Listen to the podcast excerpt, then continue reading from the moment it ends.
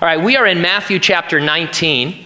If you'd open your Bibles there and navigate on your device to Matthew 19, our text is going to be verses 13 through 15.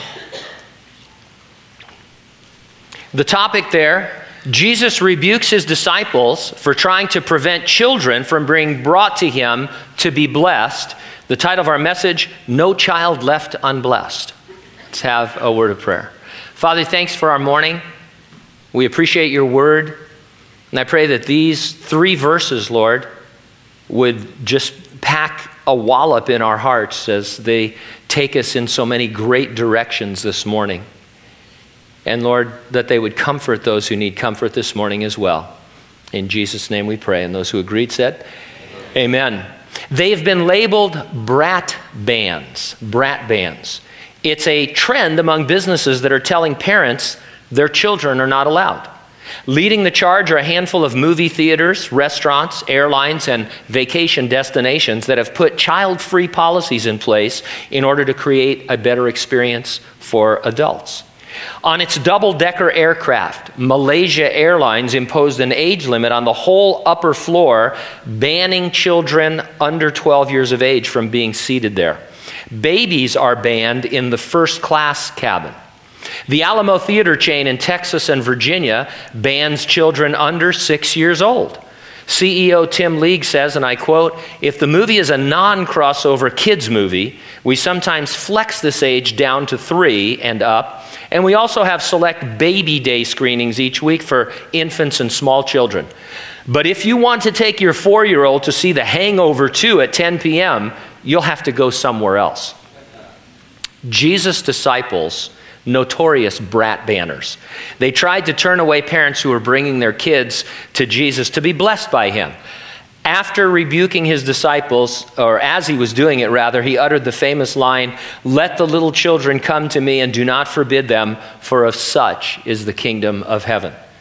Was his intention simply to overrule any possible ban we might put on children in any circumstance? Or was he using the occasion to teach us something much more profound about kids that we should pay closer attention to? Well, I think you know the answer to that. So let's take a look and see what conclusions we can draw. I'll organize my thoughts around two points bring your kids to Jesus' loving arms. And number two, trust your kids in Jesus' loving arms. First of all, bring your kids to Jesus. Now, it's important we set the scene for Jesus' comments. He had just finished a controversial discussion with the Pharisees regarding marriage, divorce, and remarriage. In the parallel account in the Gospel of Mark, we learn that Jesus and his disciples went into a house where they pressed him further about the issues of marriage and celibacy. It was in the house, having a conversation with his boys, that parents were coming to him to have Jesus bless their children. And then in Luke's gospel, the kids involved, at least some of them, are described as infants. They were babies. And so, verse 13 then little children were brought to him that he might put his hands on them and pray, but the disciples rebuked them. Many reasons have been suggested for them wanting to turn away the children. Let's give them the benefit of the doubt. Maybe they wanted to go on having an adult conversation about human sexuality and knew that it would be inappropriate for kids. I think almost all of us believe that there are age appropriate boundaries we should set for children. It's not a brat ban to be careful what children are exposed to.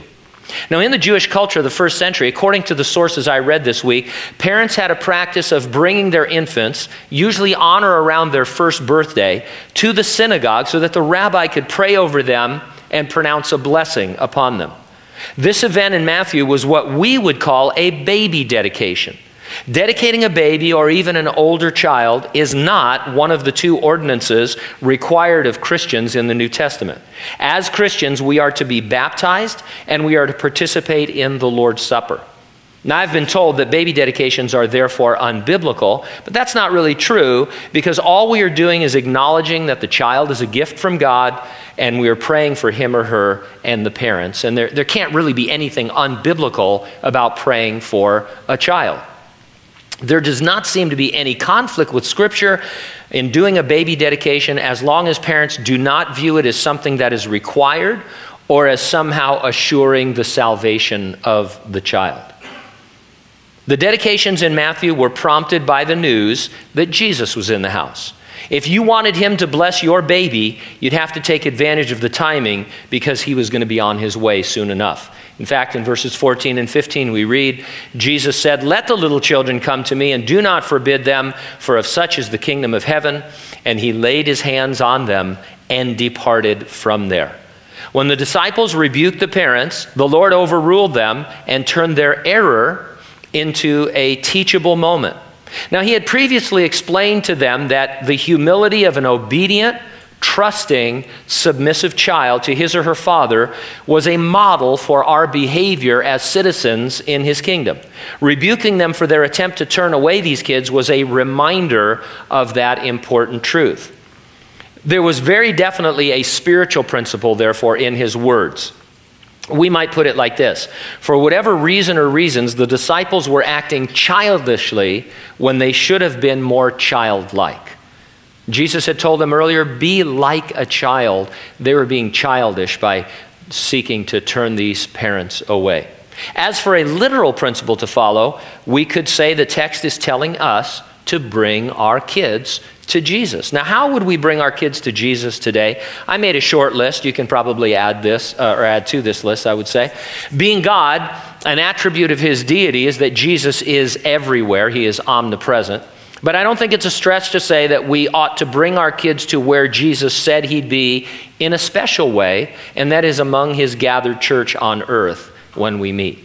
I'm fond of reminding us of uh, Revelation chapter 1, where the Apostle John sees Jesus in his glorified state, revealed, walking, he says, in the midst of the candlesticks. And the candlesticks are defined for us as representing the churches on the earth. And so, though Jesus is everywhere present, because he is, of course, God, he said he would be present in a very special way when the church gathers together to minister one to another and to minister to him. And so, obviously, if you want to bring your kids to Jesus, you want to be bringing your kids on a regular basis to a local fellowship of believers uh, where they can have interaction with the body of Christ. Now, secondly, we bring our kids to Jesus when we dedicate them. No, as I said, dedication is not a requirement, but neither is it unscriptural or prohibited. If you want to dedicate your children, you can. If you don't, you don't need to. But it is a very precious custom, I found.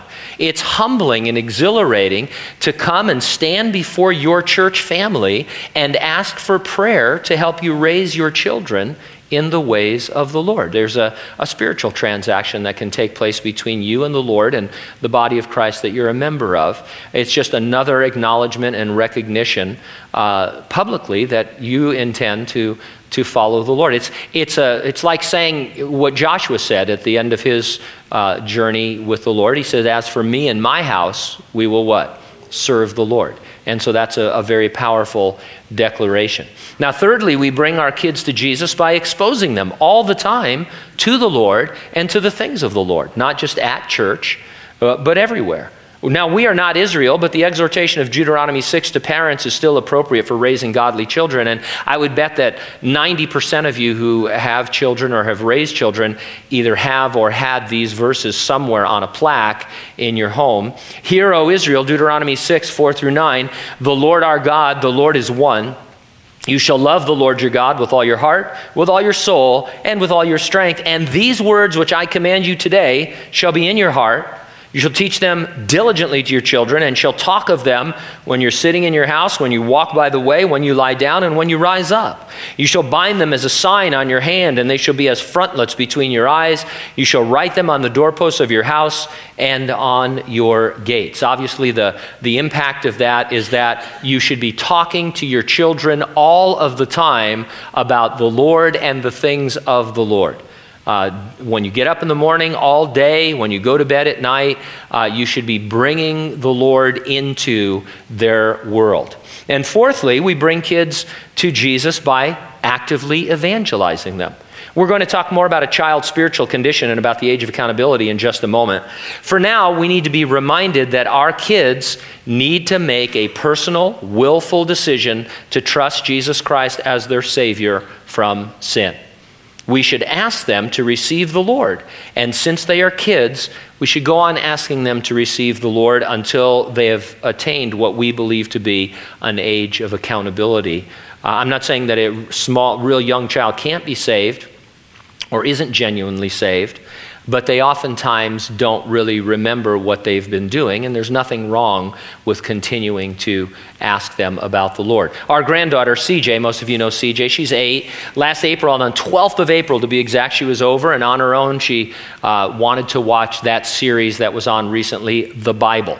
Uh, and so we, I forget which, uh, which one we started on, but when we got to the chapter about Abraham, she started asking us questions about going to heaven, and she wanted to know what she needed to do to go to heaven. So we talked to her about the Lord and about receiving the Lord and praying and asking for forgiveness of sins. And, and I asked her, you know, having a little kind of a mini, you know, uh, stadium evangelism thing going on.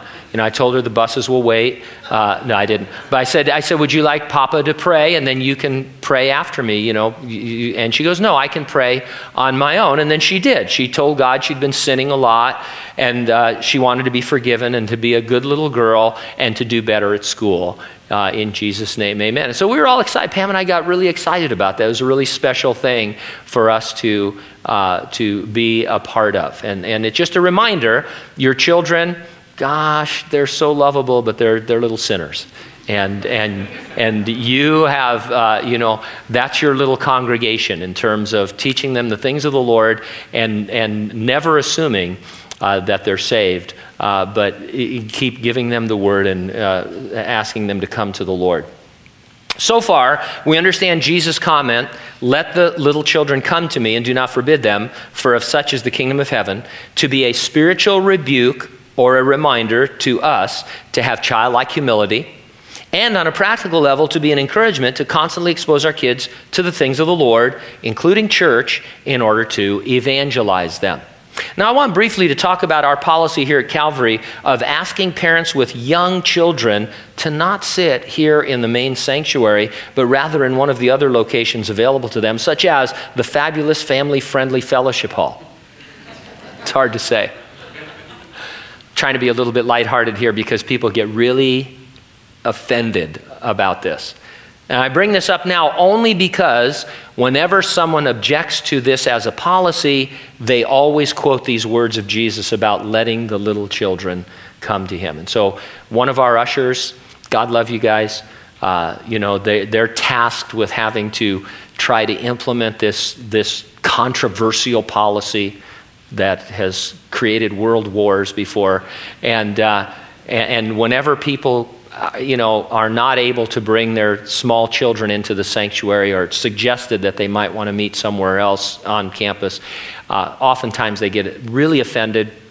And they say, Jesus said, suffer the little children to come to him, so you tell your pastor, uh, you know, that he hates children, and so how can he be like Jesus, and those kinds of things. So, uh, now, on a purely biblical level, let's just, let's forget our emotions.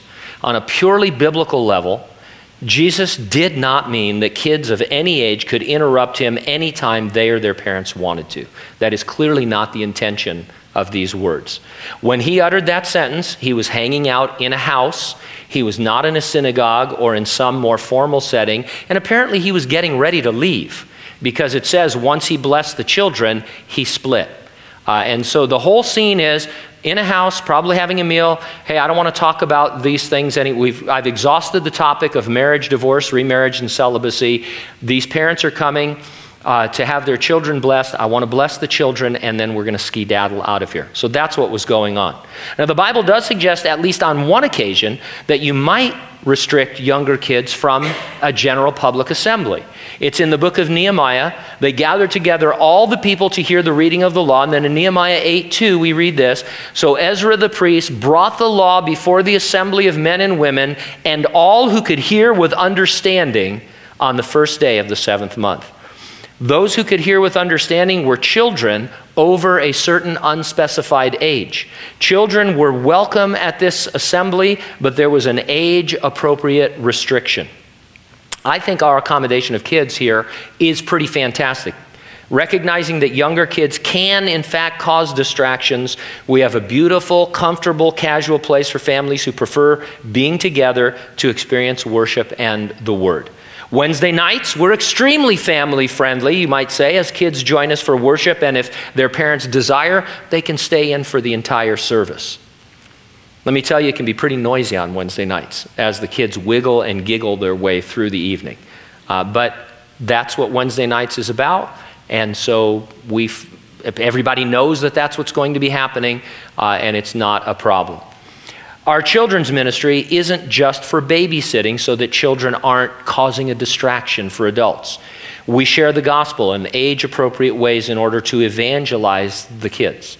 The kids love their teachers who spend time in prayer, not just for the lesson, but for the individual children. If you do any reading around authors around the turn of the century or early 1900s, all of them talk about the effect that Sunday school teachers had on their little hearts. And many of the great evangelists of our era and great Christians of our era were saved in a child Sunday school class. And so it's very important, we feel, that children are instructed in the gospel at a coloring book level that they can understand. Even if a child isn't going to cause a distraction in the Sunday morning service, they're not going to understand what we're talking about in the same way that they would in a Sunday school class. Why wouldn't a parent want to take advantage of that kind of help bringing their child to Jesus? So, we take Jesus' statement seriously, but we place greater emphasis on the spiritual component of it. We want to see children brought to Him in order to be saved, so we provide age appropriate instruction for them. Recognizing the rights of parents to stay together as a family, should they so desire, we provide places on campus where that is possible and extremely comfortable, while simultaneously maintaining the sanctuary as a place where distractions can be kept to a minimum for folks who want to focus totally on the Word. And we have a much more lax policy at our midweek service. So I see the whole thing as a win win for everyone. And I know I joke around a lot, but I am truly sad when people don't respect that policy. Uh, I'm sad in the sense that if they give it a try, uh, they're going to find out that it's really better for them, it's better for their children, uh, and, and that there's nothing really wrong with it. Uh, we're not banning children, it's not a brat ban to, uh, to have one tiny area of the church that uh, a person who maybe doesn't even know the Lord could come and in a distraction free way, hear the Word of God taught. And I know it, it's hard for me to say this because it's hard, but it's really not about me. I kind of love distractions because it gives me a chance to goof off and make fun of people. Uh, so, you know, I, I, sometimes call people during the service to see if their phone was on. Alex Shepard will tell you every Sunday for years, I used to, he used to wear, I think he still might wear his phone on his belt, and I think, I'm calling him and stuff to make sure. And I would call, and his phone would flash, and I knew it was me, but he had, he had it on mute because, uh, you know, you forget to put your phone on mute, and then it goes, and then for some reason, even though it's your phone, you, you be, do it. You know, no one knows how to turn their phone off all of us. It's like it's never, it's never beeped before and stuff. And I, I find it kind of fun. And so it's, it's really not about me. Uh, I, it's about the Word of God and just ministering to people in different ways. So that's our policy. Now, we saw in Nehemiah a biblical reference to those who could hear with understanding. It indicates that understanding brings responsibility, or we more commonly say accountability. When you start saying there is an age of accountability, it raises all sorts of important questions. The most important one might be what happens to children who die before the age of accountability? We say they go to heaven. And that's why we can trust our kids in Jesus' loving arms. Now, if you think all Christians agree that children who die before the age of accountability go to heaven, you've got another think coming. The most common answer you'll get is, I don't know, or we can't be certain. It's very popular to say, well, we just don't know because the Bible is unclear. I don't believe that's true, by the way. What I think people are saying is, I don't know or we can't be sure because my theology leads me to think something differently. Uh, they're really talking about what they believe about the Bible rather than the Bible itself. So let's get into this. Uh, when talking about infants and children who cannot believe because they lack understanding, theologians normally include those with mental impairments that render them incapable of believing as well. And so, we're, while we're talking about uh, infants and children this morning, uh, we're referring to those folks as well, and we're talking about them all as people who cannot believe for one reason or another. They just cannot believe. It is a, a physical impossibility because of their age or their mental condition in order for them to hear the gospel and believe. Now, the Bible doesn't make any distinction between someone who needs salvation and someone who doesn't. All people who are conceived are equally lost, including those who cannot believe. You enter the world a sinner with a sin nature before you ever commit a conscious, willful act of sin. And that's why Ephesians 2 1 says, You are born dead in trespasses and sins. You are born, you're conceived, and you are born dead in trespasses and sins, a hell doomed sinner. Now, everyone, including those who cannot believe, are lost. They are perishing, they are condemned, they are under God's wrath. One author put it this way he said, Babies are beautiful, but they're also lost. They're delightful, but they're depraved. They're filled with life, but they are dead in trespasses and sin. All are in need of God's salvation. Jesus died for all. Many passages teach that salvation is sufficient for and intended for everyone. John 3:16, for God so loved the world that he gave his only begotten Son, that whosoever would believe in him would not perish but have everlasting life. Hebrews 2 9, we see Jesus, who was made a little lower than the angels for the suffering of death, crowned with glory and honor, that he, by the grace of God, might taste death for everyone. John 12 32, and I, if I am lifted up from the earth, will draw all people to myself. 1 John 2 2, and he himself is the propitiation for our sins, and not for ours only, but for the whole world. And so it's easy to show that Jesus died for everyone, but not everyone will be saved. The cross is a universal provision for the universal problem of sin, but it doesn't lead to universalism, meaning not everyone is saved. There's one condition, and that is that you believe in Jesus Christ. 1 Timothy 4:10 puts these two concepts together. He says, "We labor and suffer reproach because we trust in the living God who is the savior of all men, especially of those who believe." Paul couldn't put it any clearer. The cross is sufficient to save the entire human race and it is active in the lives of those who actually believe it. Those are the ones who are saved. So let's talk about what it means to believe, since that is the one and only condition that God has set for salvation. We might ask, why do people believe in Jesus Christ? Do they believe on their own without any outside influence by God? No, they do not decide on their own. It's only by the grace of God operating on the human heart that a person can exercise the faith to believe and be saved. The Holy Spirit plays a vital role in bringing a sinner to see his or her need for salvation. Jesus said, No one can come to me unless the Father who sent me draws him. The Father draws all men to himself as the Holy Spirit uses the Word of God to convict of sin and of righteousness and of the judgment to come.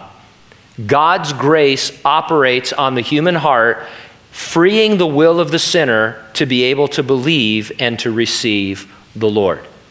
Now, whether you're a, if some of you, you know, who maybe have done some studies in theology, whether you're a Calvinist, whether you're an Arminian, Everyone believes that, gra- that God, uh, salvation is by grace through faith, meaning that God must take the initiative. If you're going to be saved, God must send His Holy Spirit in order to, uh, his, for His grace to operate on your heart. The difference between Calvinists and Arminians is that the Calvinist says He only operates on the hearts of the elect, and His grace is irresistible. And the Arminian says he operates on the heart of every man who can understand, and his grace is resistible. That's why I use the phrase, he frees the will of an individual to be able to make a decision for or against Christ. So, a child or the mentally deficient cannot believe. They cannot meet the one condition necessary for salvation. The ministry of the Holy Spirit is not able to operate on those who are incapable of understanding the Word of God. If the one condition of salvation is to believe, and if a person cannot believe, will they be held responsible by God, for something they were unable to do and therefore miss out on heaven? To say yes, to me at least, is an insult to everything Jesus Christ reveals to us of the character and nature of God. And besides, Scripture teaches that eternal condemnation is based on a clear rejection of God's revelation, not simple ignorance of it. In other words, you need to be brought, uh, uh, God needs to reveal himself to you, and you need to reject that. Jesus said in John 12 48, He who rejects me and does not receive my words has that which judges him. The word that I have spoken will judge him in the last day. Everyone who can believe, even if they've never heard the gospel, will be judged on the basis of the revelation they did receive and reject. Those who cannot believe cannot be held accountable. And so there are people who have never heard the gospel. We're not saying that they are automatically saved, not at all. They must be judged on the basis of the revelation that they do have, which the Bible says that creation declares the glory of God. And so Every man, everywhere, has some revelation of God. And the evangelical answer to, well, how do those that don't have the gospel get saved, is that if they respond to the revelation they do have, God will see to it that they are led to a place of saving faith. Uh, and, and so everyone who can believe will be judged on the basis of the revelation they received. Those who cannot believe cannot be held accountable. If you cannot understand or repent or believe, then the work of Jesus on the cross, which is unlimited in its scope, can be rightfully applied to you by God. So we're not saying, as some people say, that children and those who can't believe are innocent or that they're not really sinners or that they are born in some other state. No, they were born dead in trespasses and sins, but the universal provision that Christ made on the cross can properly be applied to them by God because they can't believe. And He can include them in the cross if He wants to, and I believe that He has. Taking these biblical facts into account, we would say the following All who can believe must do so to receive eternal life, but all who cannot believe receive the same eternal life provided by Jesus for them, since they are unable to receive it or reject it. Now, these arguments are good, but are there specific scriptures about children that can help us? And by that I mean, are there specific passages that address the eternal destiny of those who cannot believe? And I say that there are. Job was being severely tested by God. He despaired of his life. Some, some of you have been there. You think, you, you think, man, I wish I had been born dead uh, or never been born. Well, here's what Job said. He says in verse 11 of chapter 3 Why did I not die at birth? Why did I not perish when I came from the womb? Why did the knees receive me? Why the breasts that I should nurse? For now I would have lain still and been quiet. I would have been asleep. Then I would have been at rest. Job wished he'd been stillborn. He believed he would have been better off. He describes the destiny of the stillborn using the words still, quiet, asleep, and at rest. He's certainly not describing a state in which he would have been annihilated and ceased to exist. It meant, if he meant that, he would have said that it would have been better if I had never been conceived. No, he said it's better that I had been stillborn because then I would be in a place of rest. He didn't know as much about heaven as we who have the complete revelation of God know, but he knew there was a better place and that a stillborn infant would go there. The most often referenced Bible passage regarding the destiny of the unborn is 2 Samuel 12, verses 22 and 23. King David had sinned by sleeping with Bathsheba. She became pregnant. He had her husband killed. The prophet Nathan rebuked him, letting David know that as part of his punishment, the child born to him with Bathsheba would die shortly after his birth. David fasted and prayed up until the child died. Then he got up, he cleaned up, he ate, and went about his normal routine as the king. His servants were confused about his behavior. They thought he should have been all the sadder at the death of his son. This was his answer. He says, While the child was alive, I fasted and wept, for I said, Who can tell whether the Lord will be gracious to me that the child may live? But now he is dead. Why should I fast? Can I bring him back again? I shall go to him. He shall not return to me. Life after death was a certainty for David. He definitely and confidently believed that he would in the future again be with his son. He had no doubt whatsoever that his infant son, taken in death before he could receive or reject his father's God, would be there also. There are two arguments that can be leveled against this position by those who say it does not teach the salvation of those who cannot believe, and here they are. The first argument is that David simply meant one day I will join my son in death. In other words, he said, My son died, I'm going to die one day. We'll be laying next to each other in a cemetery. That is absurd to me. To say that there is no expectation of heaven in his words is absurd. It's clear that he was anticipating a joyous reunion that could only take place in paradise. It's clear from the tone and the tenor and the words themselves that he understood he and his son would be reunited, not in the ground, but in heaven. Now, the second argument is that David's son would indeed be in heaven, but only because he was the child of a believer. That position is that the children of believers do indeed go to heaven, but not, or most likely not, the children of non believers.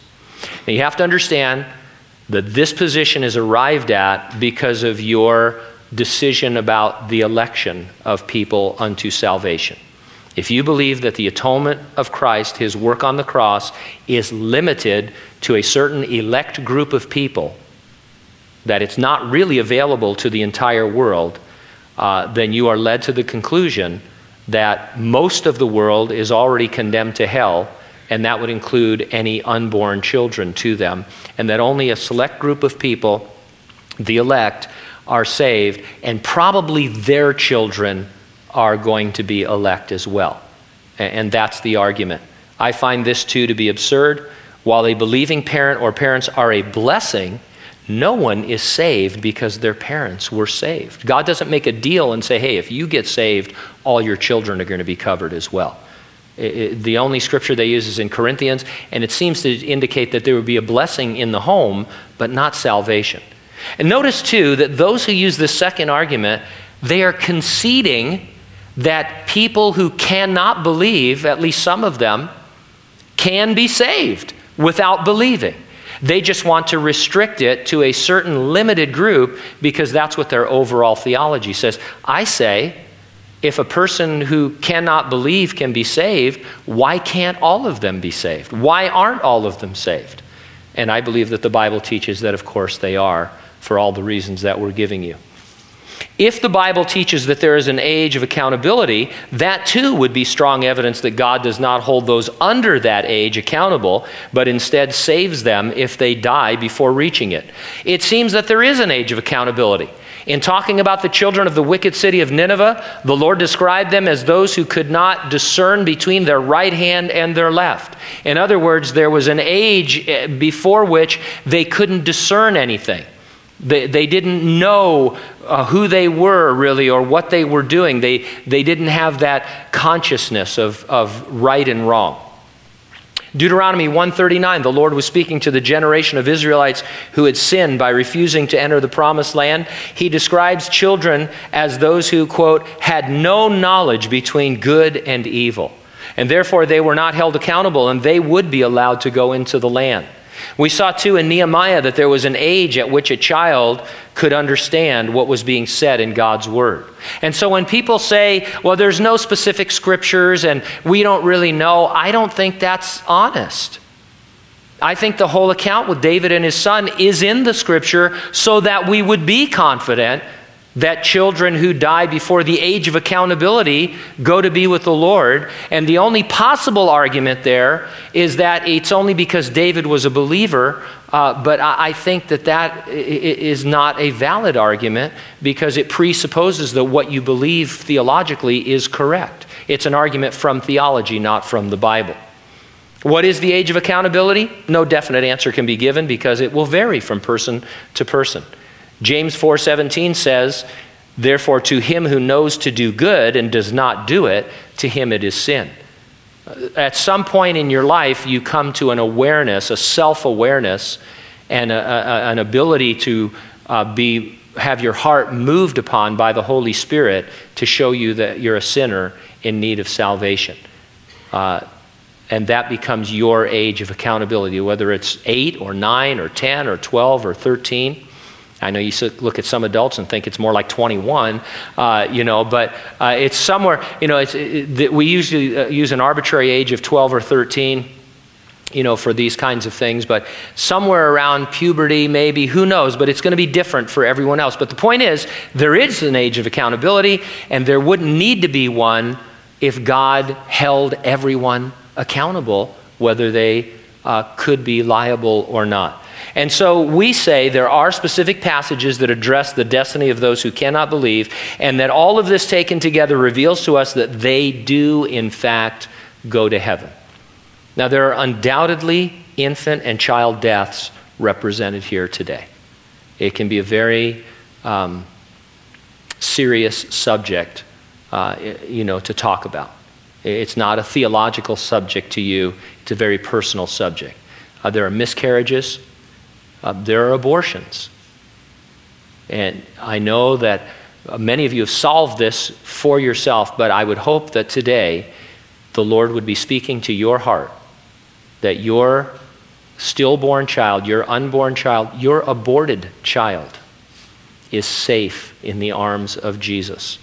Not just because he's a loving God and we would like to believe that they are, but because they definitely are based on the clear teaching of the Word of God that Jesus is the Savior of all men, especially those who believe, and of those who cannot believe. Let's pray.